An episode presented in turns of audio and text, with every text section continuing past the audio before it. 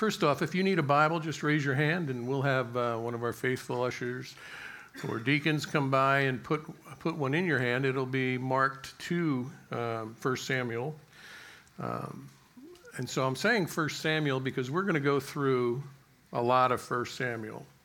Um, I'll be reading a lot of scripture initially and, and, and quite a few different chapters, but it is important to do that as we lead up to really what the message is about. And so we're going to be looking at, at the bond of a brother today.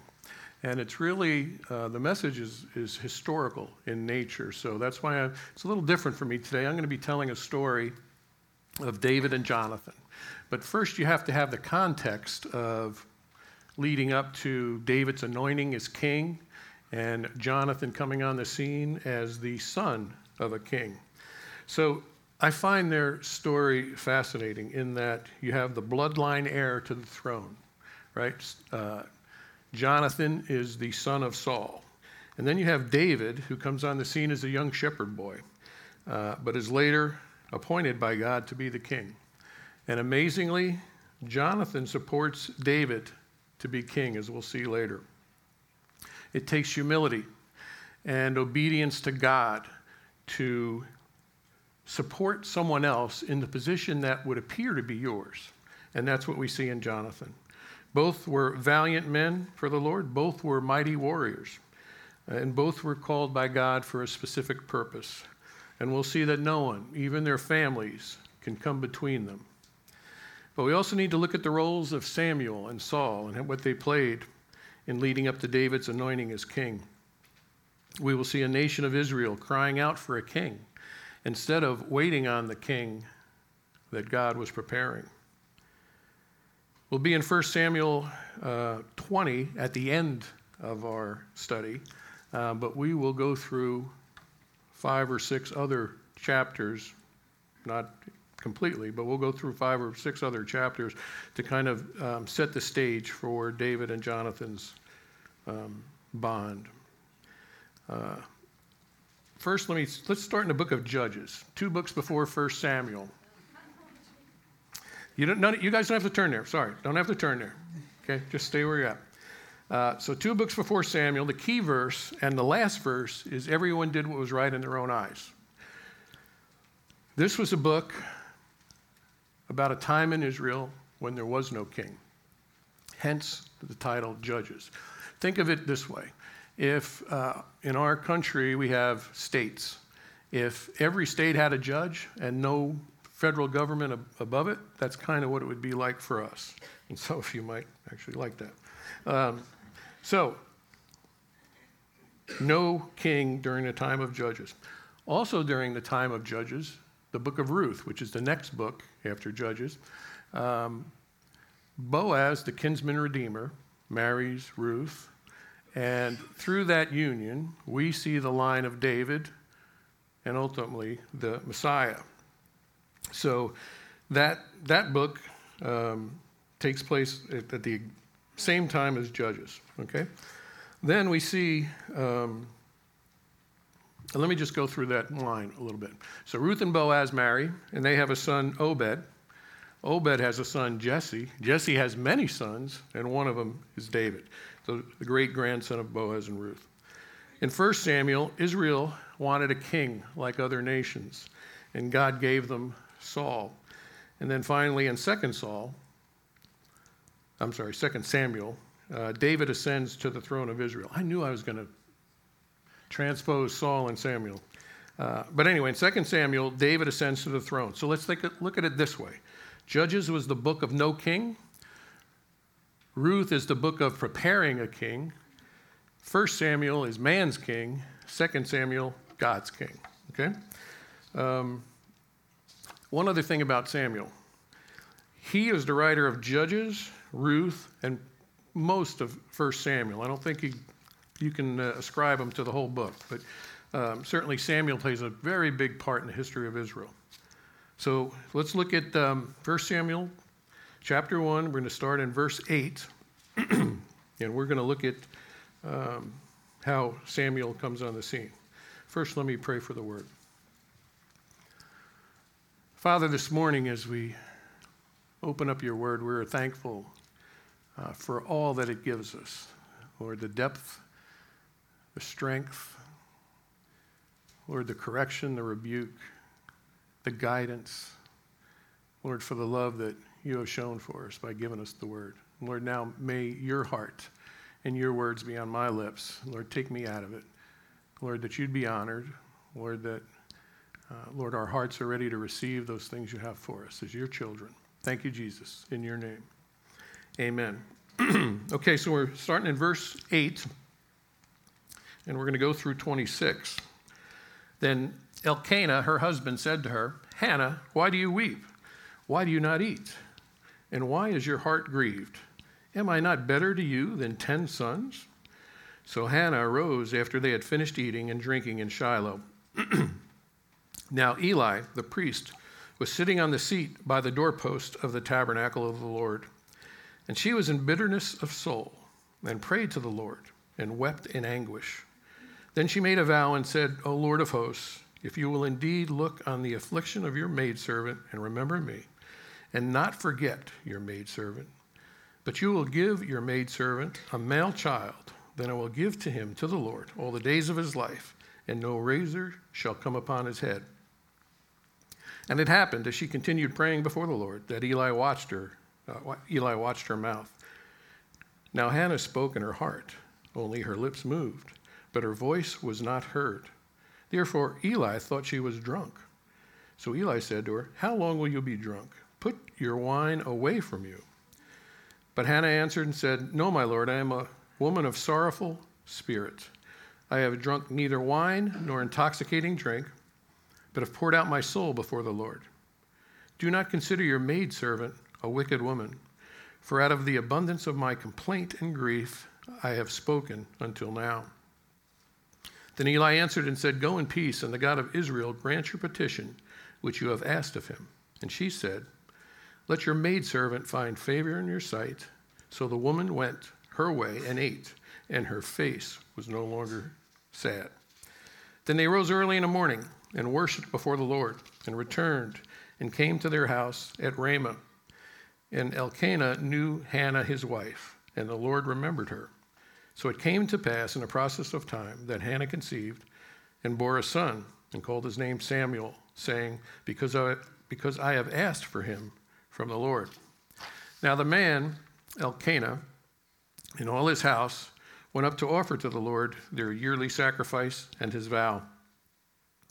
But Hannah did not go, for she said to her husband, "Not until the child is weaned, then I will take him. Then he may appear before the Lord and remain there forever." So Elkanah, her husband, said to her, "Do what seems best to you. Wait until you have weaned him. Only let the Lord establish his word." Then the woman stayed and nursed her son until she had weaned him. Now when she had weaned him, she took her up, she took him up with her with three bowls, one ephah of flour, and a skin of wine, and brought him to the house of the Lord in Shiloh. And the child was young. Then they slaughtered a bull and brought the child to Eli. And she said, "O my Lord, as your soul lives, my Lord, I am the woman who stood by you here, praying to the Lord. For this child I prayed, and the Lord has granted me my petition, which I asked of him. Therefore, I have also lent him to the Lord. As long as he lives, he shall be lent to the Lord." So they worship the Lord there. Okay, so we see a woman in Hannah who's crying out to the Lord. She so wants to have a child. Uh, Elkanah's other wife, Peninnah, uh, had been um, making fun of Hannah because she couldn't conceive. It kind of reminds you of, of Abraham, doesn't it? So she went many years and uh, couldn't conceive a child. Um, and before I go on, you know, you see multiple wives here, and there's plenty of places in the Bible where that is um, seen. And, you know, I think people can struggle with that as to why God would allow that. Well, the Jewish law allowed it and also allowed divorce. But God never, in Scripture, shines a favorable light on multiple wives, not not once. He always designed marriage for one man and one woman. There's there's no other design that he has. So if you ever wondered about that, think of it in that terms. Elkanah had married Hannah first, and when she could not conceive, he married Peninnah. But Elkanah had a special place in his heart for Hannah. So Hannah has a male child, Samuel, which means heard of God. She dedicates him to the service of the Lord. Elkanah, who is a godly man, also dedicates him to the Lord as a living sacrifice. So he will be a Levite. He'll be a Nazirite. If you remember the razor not touching his hair. He'll be a prophet and the judge. He will be the last judge and the first prophet. He will faithfully serve the Lord and Israel, and he plays a very important part in Jewish history. All right, now, when I do this, that means you got to turn. We're going to go to uh, chapter eight. Turn to chapter eight. So now you see Samuel's on the scene.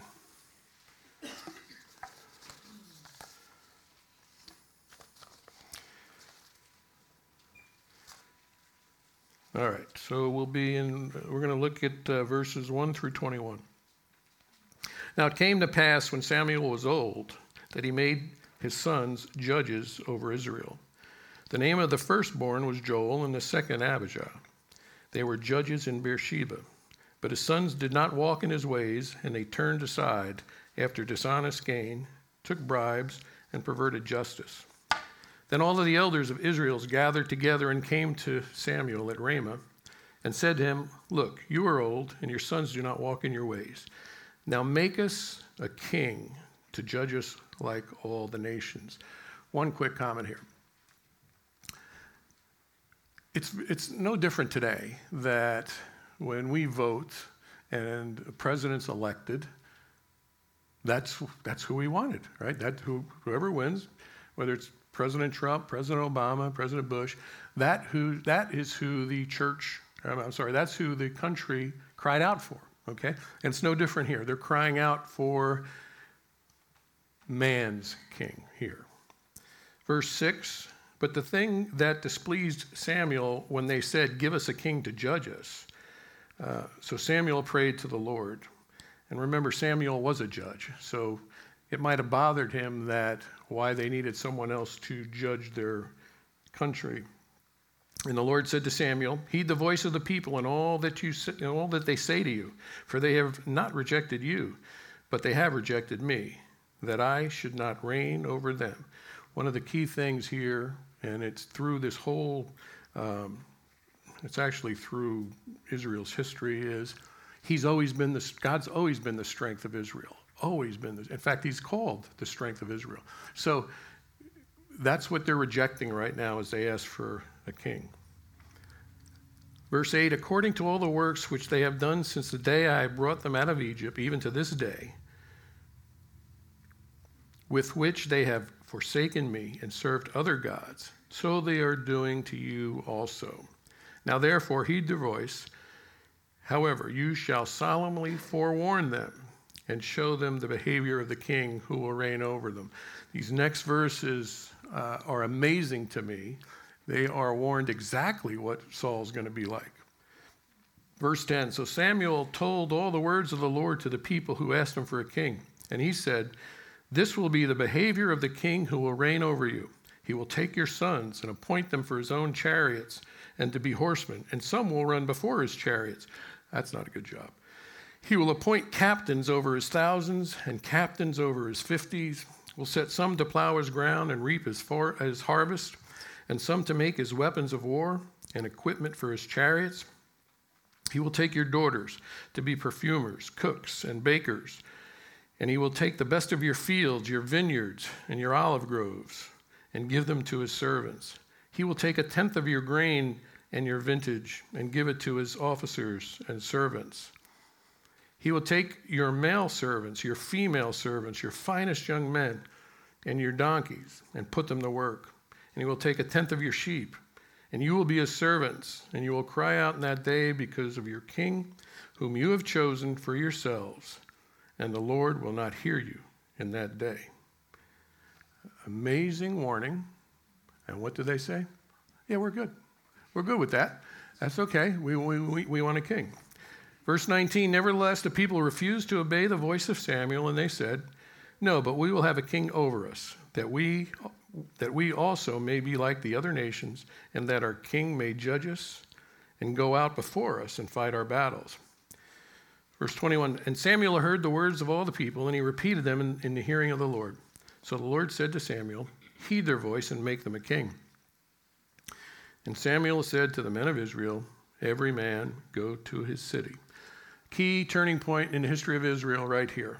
Uh, the elders of Israel wanted a king, much like the nations around them.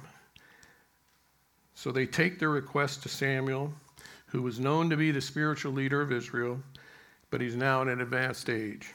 He's got two knucklehead sons who are not in a position to lead uh, the the, uh, the state, the country of Israel. So there's nothing there that can continue on. So Samuel takes us to the Lord, and when he returns, he warns the people of what the king's going to do, but they still want him. Now, it's okay for them to want a king. That's not that's not a bad thing, but they don't want God's king, and God's still preparing his king, and so God allows Saul to be king. The elders had forgotten that God's the strength of Israel, and all the while, as the Lord's preparing David to be their king, they're, they're not willing to wait. So the Lord gives the nation of Israel Saul. And one of the ways that God can judge us is he gives us what we what we want and what we ask for. So um, that hasn't changed, right? That, that happens to us as a country. It happens to us individually. Uh, we have to be seeking God and his will for us. So let's take a, a look at Saul for a few minutes. He was uh, strong. He was a handsome, handsome dude. Um, you know, kind of what you would want your king to look like. Uh, he would be the one uh, that Israel wanted to lead them in battle. And so in chapter nine, Samuel anoints Saul king after the Lord confirms that to Samuel. Initially, Saul was reluctant. He didn't even understand that he was to be king. Um, something troubling now happens where he doesn't even seem to know Samuel. Samuel's a spiritual leader of Israel. So Saul was a farmer, maybe just kept his head down and, and you know, plowed the fields, but not knowing what was going on within Israel's borders regarding spiritual matters, I think gives a little bit of an insight into the type of man Saul was. Then Samuel presents Saul to the nation of Israel as their new king. One problem, Saul can't be found. So uh, I, I, I think of it this way. Imagine if we have our conventions, you know, Democratic, Republic, Republican conventions, and someone's going to get nominated, and they nominate him, and now you can't find him or her. So that's that's a big deal, and, and Saul has to... Uh, Samuel has to deal with Saul and his, his lack of confidence in being a king. Now, once Saul becomes king, he does have some success on the battlefield because initially he aligned himself with Samuel uh, and God's Spirit empowered him and gave him a victory. Um, so Saul had the authority given by God, and he passed his first test. After that, Saul makes some unwise decisions. So in chapter thirteen, Saul's son Jonathan comes on the scene. And this is the differing paths of Jonathan and David. Um, I'm going to guess the uh, PowerPoint I sent did not get uh, did not get put up there, but that's okay. So my first point here is the different paths that that um, Jonathan and David take before they um, before God bonds them together. So chapter thirteen, as I said, Saul's uh, son Jonathan comes on the scene. Uh, we see that Saul's dividing up his standing army uh, between himself. He's taken two thousand men, and Jonathan. He's given Jonathan one thousand men. That seems fair. Um, now, originally in his first battle, he had three hundred thousand men volunteer to serve in the army. Why he whittles it down to three thousand, it's not a Gideon type of situation where, you know, the Lord tells him to, no, you don't need that many, you don't need that many. No, this is Saul being Saul. So he whittles it, he, he brings it down to three thousand. Now, they're in the middle of a, a battle with the Philistines, and, and so Jonathan takes his one thousand uh, to Geba, and he he, uh, he goes into battle, and he wins a great battle against the Philistines. Saul has two thousand men, but the Philistines are encamped around them, and they had a greater army in size. So Saul basically did nothing for a time, and he's um, impatiently waiting for Samuel to show up. While he's waiting, some of his army starts to desert. So his army gets down significantly. And um, so uh, Saul makes a, a, a very poor decision and decides, decides to do the sacrifice himself instead of waiting for Samuel.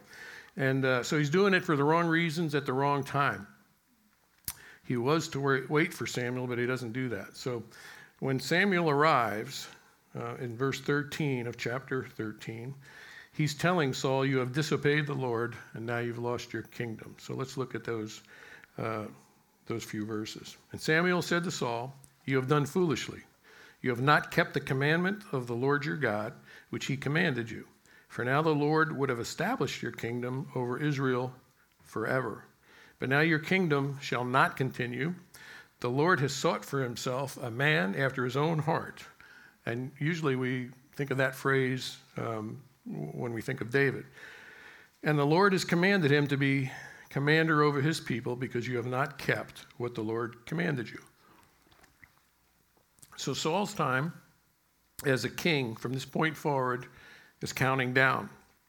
Jonathan, however, continues to be a mighty warrior and a, a mighty warrior and a man of action.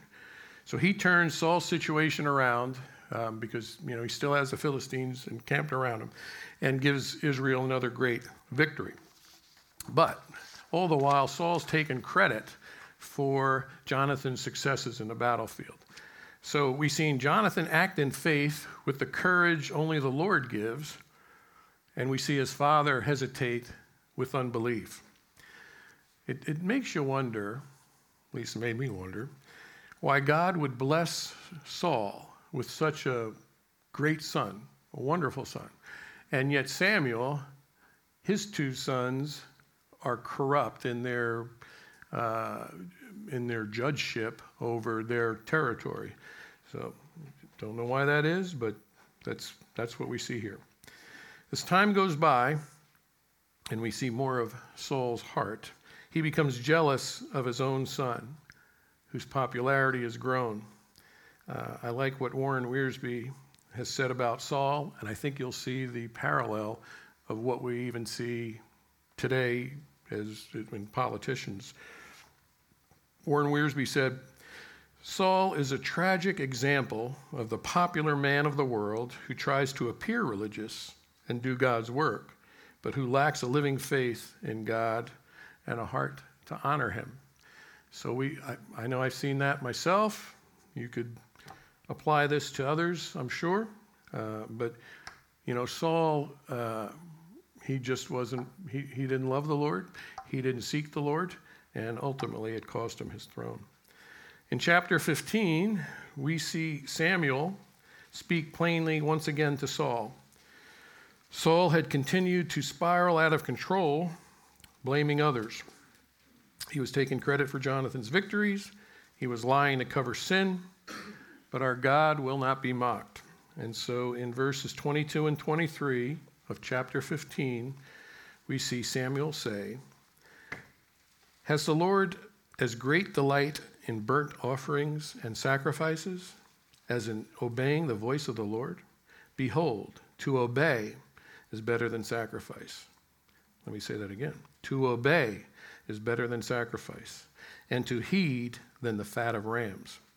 For rebellion is as the sin of witchcraft. Rebellion is as the sin of witchcraft.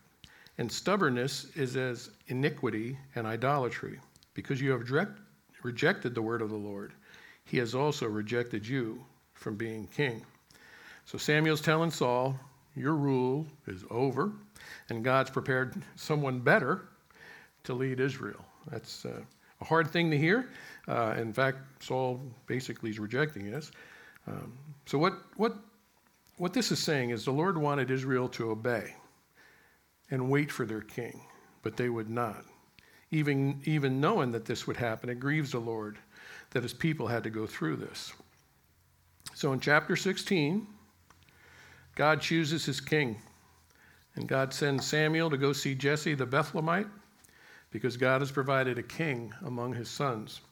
The Lord first speaks to Samuel in one of my favorite verses, verse seven. So we're in chapter sixteen now. Verse seven says, "But the Lord said to Samuel, do not look at his appearance or at his physical stature, because I have refused him.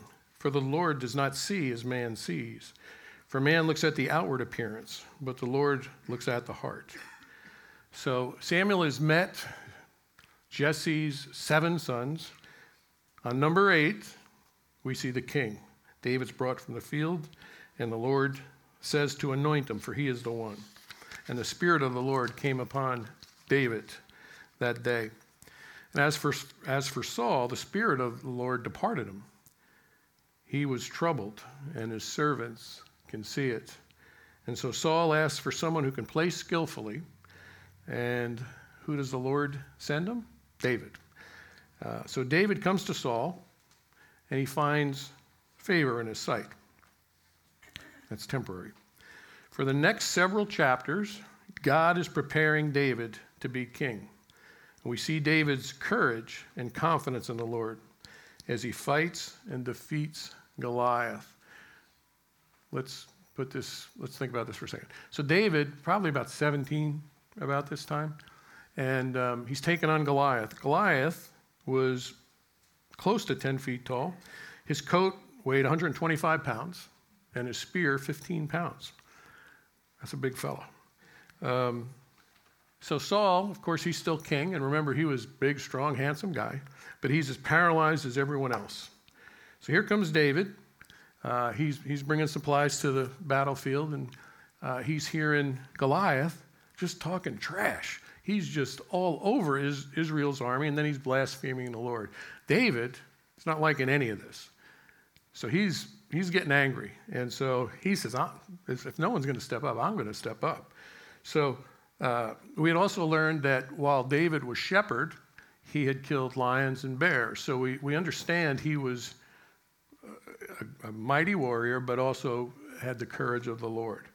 So one other thing about this, uh, David and Goliath, I find it, you know, it's funny, the Lord shows you things, you can read it a million times. And I find it funny that David, you know, as he's getting armor on, he's he said, you know, this this doesn't fit right. It doesn't feel right. I'm not. I'm not. I don't need it. I'm not bringing it. So he goes out, as we all know, uh, and, and he he just needs one stone, and so he strikes Goliath with the stone, and the stone sinks into his forehead, and he falls face first, right? And any of you guys have ever watched a fight know that when someone goes down face first, he's out. In this case, he's dead. He goes down, David cuts his head off, and you know the rest of the story. But David wins a great victory. It's his first public victory for Israel, and he becomes very popular right away. Now we're going to get to the part where, it took me a long time to get there, I understand, but the the bonding that it is through the blood of Christ, which is uh, really the, the heart of the, the message. Uh, so in chapter eighteen, we see David and Jonathan's bond begin. And there's some unique characteristics to their close friendship. By this time, David's about twenty years old, and Jonathan is about forty years old. So kind of old enough to be his father, but a significant age difference. Um, David is already at right about twenty years old, which you had to be twenty to be to go to battle um, for Israel at, at this time. Um, so he's already a high-ranking officer at the age of twenty. Uh, Jonathan is heir to the throne. David has accepted his role to be king in God's timing. And while all this is going on, um, Jonathan's father is doing his best to hold on to the throne. So their souls are knitted together, Scripture tells us, and they make a covenant with each other. So what just happened. We've seen Saul send David out to battle. He comes back, and upon his return, if you look in verses six through nine, the women are praising David for his victories, kind of while putting Saul down. So starting in verse six of chapter eighteen of First Samuel, now it happened as they were coming home, when David was returning from the slaughter of the Philistine, that the women had come out of all the cities of Israel, singing and dancing to meet King Saul, with tambourines, with joy, with musical instruments. So the women sang and they danced and said, Saul has slain his thousands and David his ten thousands. Verse eight. Then Saul was very angry, and the saying displeased him. And he said, they have ascribed to David ten thousands, and to me they have ascribed only thousands. Now what more can he have but the kingdom? And a key verse, we see the start of the issue with Saul and David. So Saul eyed David from that day forward. So after David had killed Goliath, the Philistines took off. Many of them were killed as um, uh, David and, and the army went after him. David comes back. The women are singing. David slain ten thousand. Saul one thousand. It was on the top forty for a lot of weeks in Israel. Saul's not liking it. And so from that day forward, he's watching, he's watching David. So Saul has become increasingly angry and jealous. And David would really no longer be welcome in Saul's presence. He, he'll, he'll be back and spend some time with him, but it's really not welcome. David, uh, David marries Saul's daughter, and that was a promise for whoever would slay Goliath. But Saul continues to send David out to battle, hoping that the Philistines would do his dirty work and defeat and kill David. When that doesn't work, Saul becomes more bold, and he tells his servants, including Jonathan, that he wants David killed. But Jonathan, in his uh, great love for his brother in the Lord and for his friend, is not going to let that happen. So he warns David to, ha- to hide out for a time until he could speak with his father. And Jonathan pleads for David to Saul. And he reminds his father of all that David has done for him. And Jonathan asks his father, why will you shed innocent blood? Saul heeds Jonathan's words and says, as the Lord lives, he shall not be killed. So David again is allowed to return to Saul. And again, David is sent to battle, and again he is victorious. This time, it brings Saul, Scripture tells us, a distressing spirit. And Saul again is bent on killing David. So David again has to flee. And now Saul's plotting to kill him by sending um, messengers to David's house. Yet David, he remains untouchable. This is the Lord's protection for him. Uh, so no matter what Saul is planning, there's nothing that he could do to David, because that's he can't thwart God's plans. So in chapter twenty, we're getting to the good stuff now. We see in greater detail the bond between David and Jonathan. Saul's persecution of David is continuing, and the two mighty warriors for the Lord plot to keep David safe from Saul's attempts to kill David. Now, think of Jonathan at this point. He's in a very difficult place. He wants to be loyal to his father, but he also knows David's the appointed king. That's his brother in the Lord. Their friendship is unbreakable. So he has, you know, two sides here. Certainly, his ultimate loyalty is to David, as we will see. One of the most uh, painful choices that we have, it's a difficult choice, is balancing our faith with our family. This is where Jonathan is, exactly where he's at. So I know there's some of you here that are praying for your prodigals. There's some here praying for family members that, that don't know Jesus yet. We're all, we all have those things, right? And yet we all have our love for the Lord that gives us a priority that someone who doesn't know the Lord, uh, they don't have that priority. So Our priorities must be in order. Jonathan had that. Our priorities begin with God, right? He's first in our life.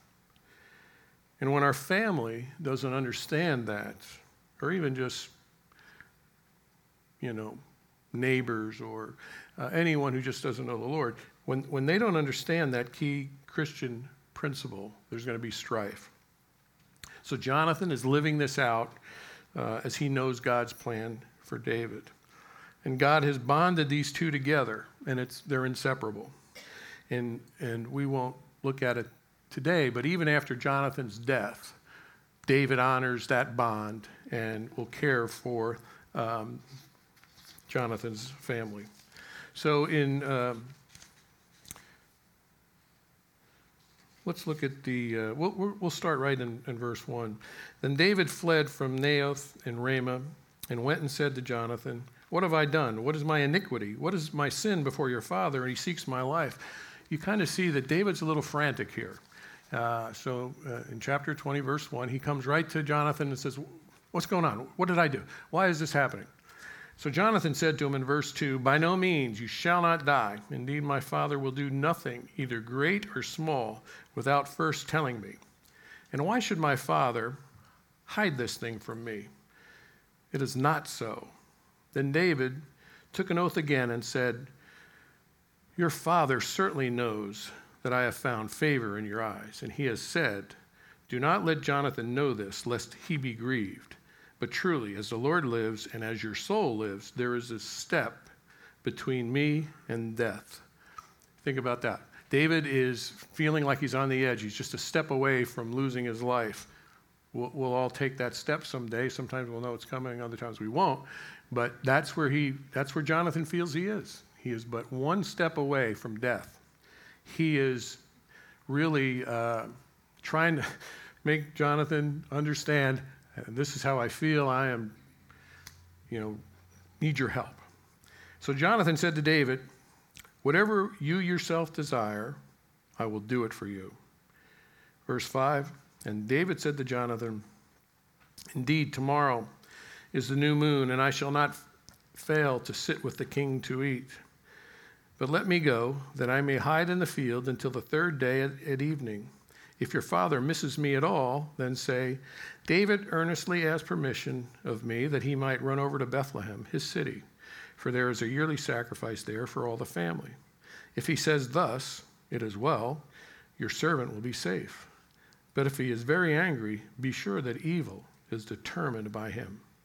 Therefore you shall deal kindly with your servant, for you have brought your servant into a covenant of the Lord with you. Nevertheless, if there is iniquity in me, kill me yourself. For why should you bring me to your father?" So there's their, that's their plan, right? David's not going to be at the table. Jonathan's got to give him this story, and we'll find out if Saul means harm or uh, David would be safe. So Jonathan says in verse nine, "Far be it from you, for a if I knew certainly that evil was determined by my father to come upon you, then would I not tell you?" Then David said to Jonathan, "Who will tell me? Or what if your father answers you roughly?" In, in this next section here, you'll find it's kind of cool that Jonathan's now speaking and David's silent. And, and Jonathan's really encouraging, and he, he's really going to put to rest David's anxiety here. He says, "And Jonathan said to David," this is verse eleven, "Come, let us go out into the field." So both of them went out onto the field, and Jonathan said to David, "The Lord God of Israel is witness. When I have sounded out my father sometime tomorrow, or the third day, and indeed there is good toward David, and I will send to you and tell you. May the Lord do so, and much more to Jonathan. But if it pleases my father to do you evil, then I will report it to you and send you away, that you may go in safety. And the Lord be with you as he has been with my father. And you shall not only show me the kindness of the Lord where I, while I still live, that I may not die, but you shall not cut off your kindness from my house forever.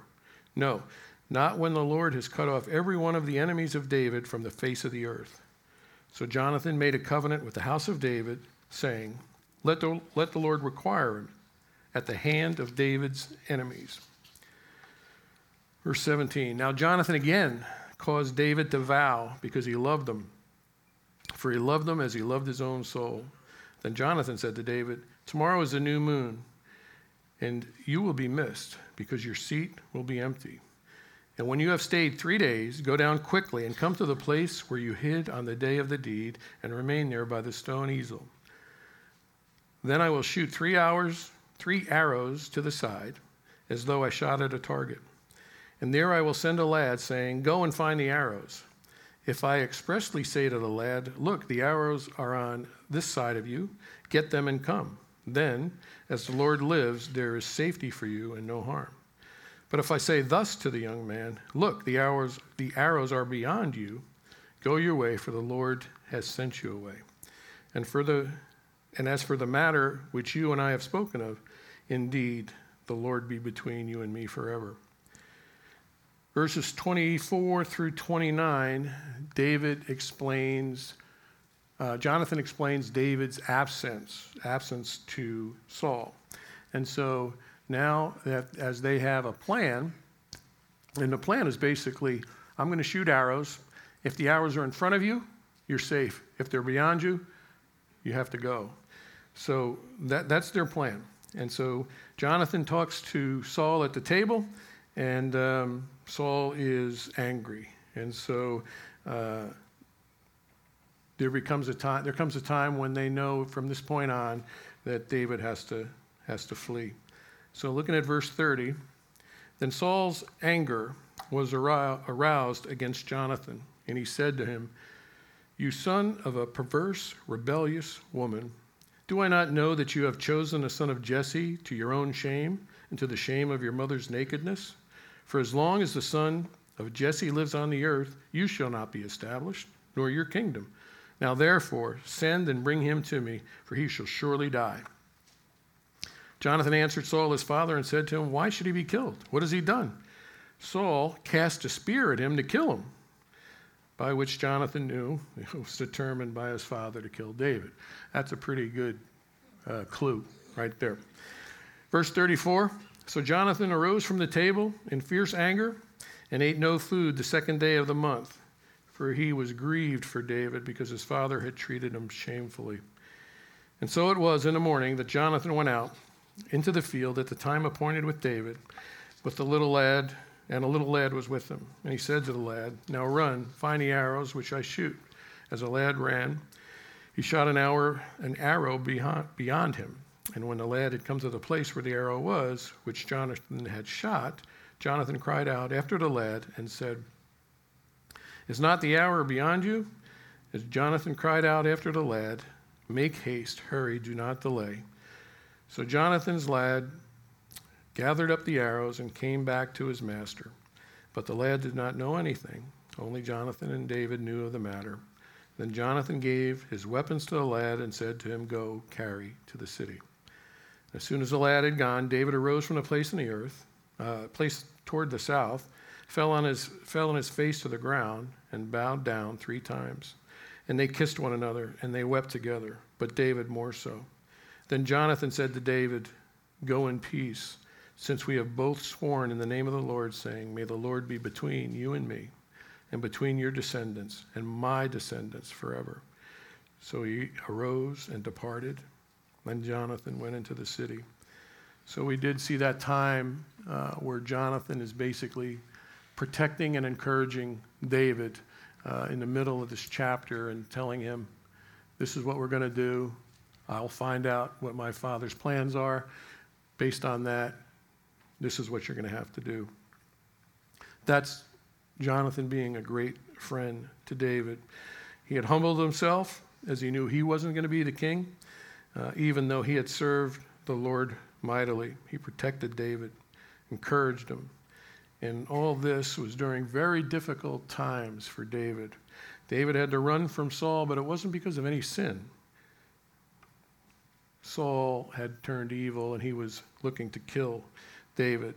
So in this time of David fleeing and, and loneliness, and it was a significant period of time, and the solitude and being in caves, he wrote some of the most beautiful psalms. At this time, though, God was preparing and shaping him to be the next king. And all the time, Jonathan was his good friend and brother in the Lord. At the end of the chapter, you see an emotional goodbye between two people, and they'll see each other again, but they know their paths are now going in different directions. Jonathan will return to be a, an officer in his father's army. Uh, David is going to be on the run.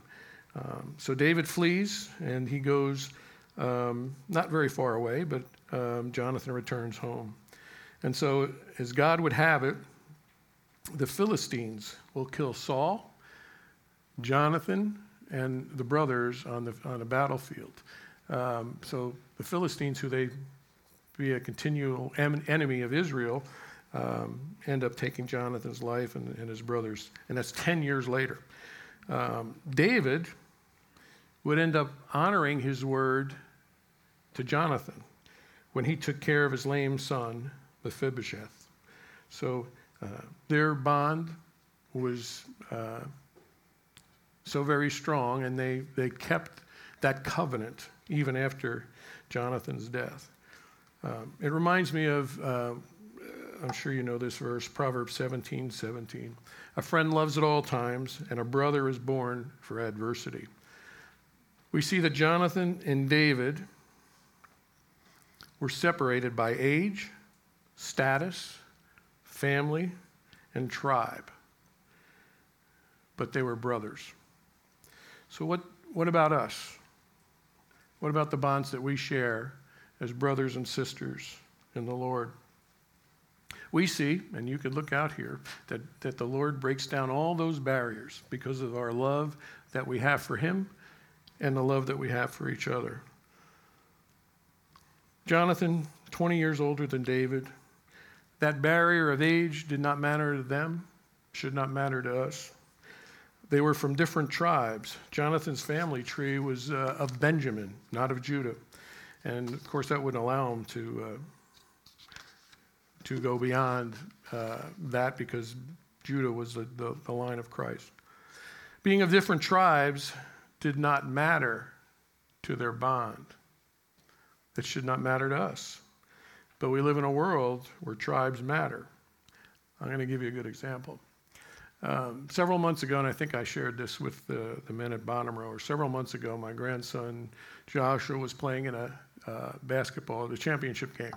And I'd come in a little late, and I'm walking, and the stands are to my right, and they're filled. All right? You know what it looked like, though? You know what a black and white cookie looks like? That's what the stands looked like. It was a clear separation.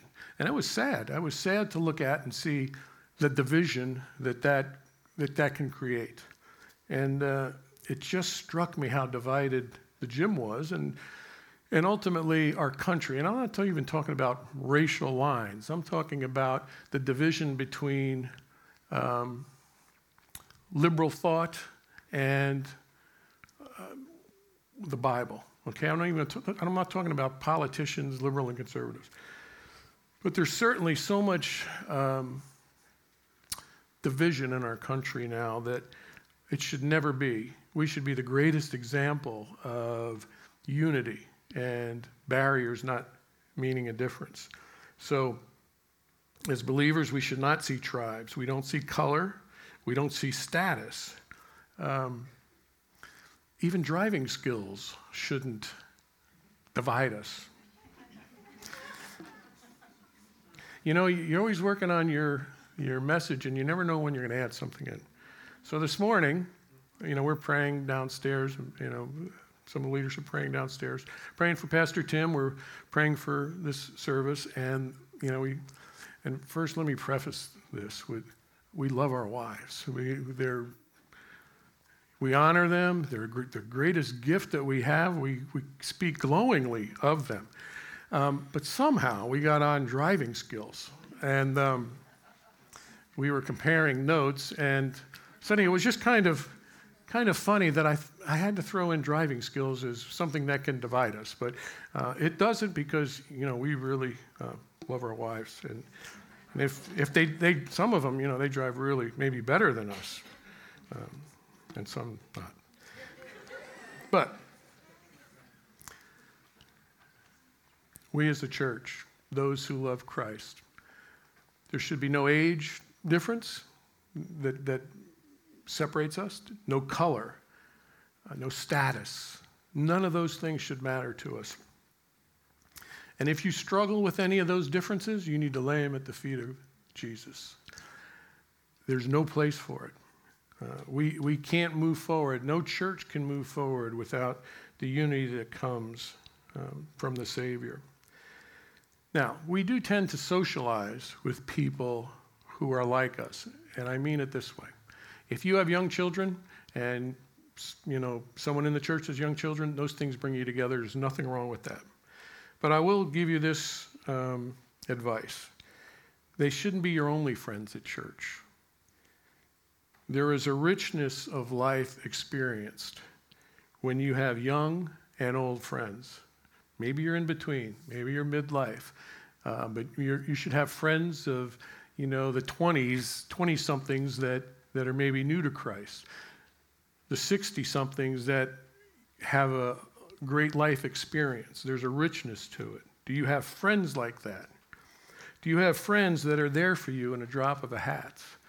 Um, I'll give you a good example. And I'm going to talk about my son-in-law a little bit. Um, so a brother called him up one Saturday morning. It was a cold Saturday morning. Uh, drizz- it was raining. And he had an issue. Uh, our, our brother in the Lord had an issue with his sewer line. And so, I don't know about you, but that would be my first thing I want to do on a Saturday morning when it's raining, to help him out in this field and doing whatever they had to do. But he went without any hesitation, no complaining. He went to help a brother. That is a friend, okay? That's a friend when you do something like that. So do you have friends like that? Are, are you a friend like that? Bonds that are cultivated by love for the Lord first will have the actions that will flow from your heart, and that, that would be one of them. Get to know people in our church of all ages. You know, we see a Lord doing a work in our church. He's added to this church, there's no doubt about it. But we need our relationships to continue to grow in the love of Jesus. And God will continue to send us new people. Why? To be discipled, to be edified, and to do the work of the ministry. We'll be getting into Ephesians. Uh, Pastor Tim will be getting into Ephesians in the next several weeks, in chapter four, where it talks about really the, the reason we do church. That's why we do it, so that people would be discipled, edified, and go out and preach to a lost world. Let's pray.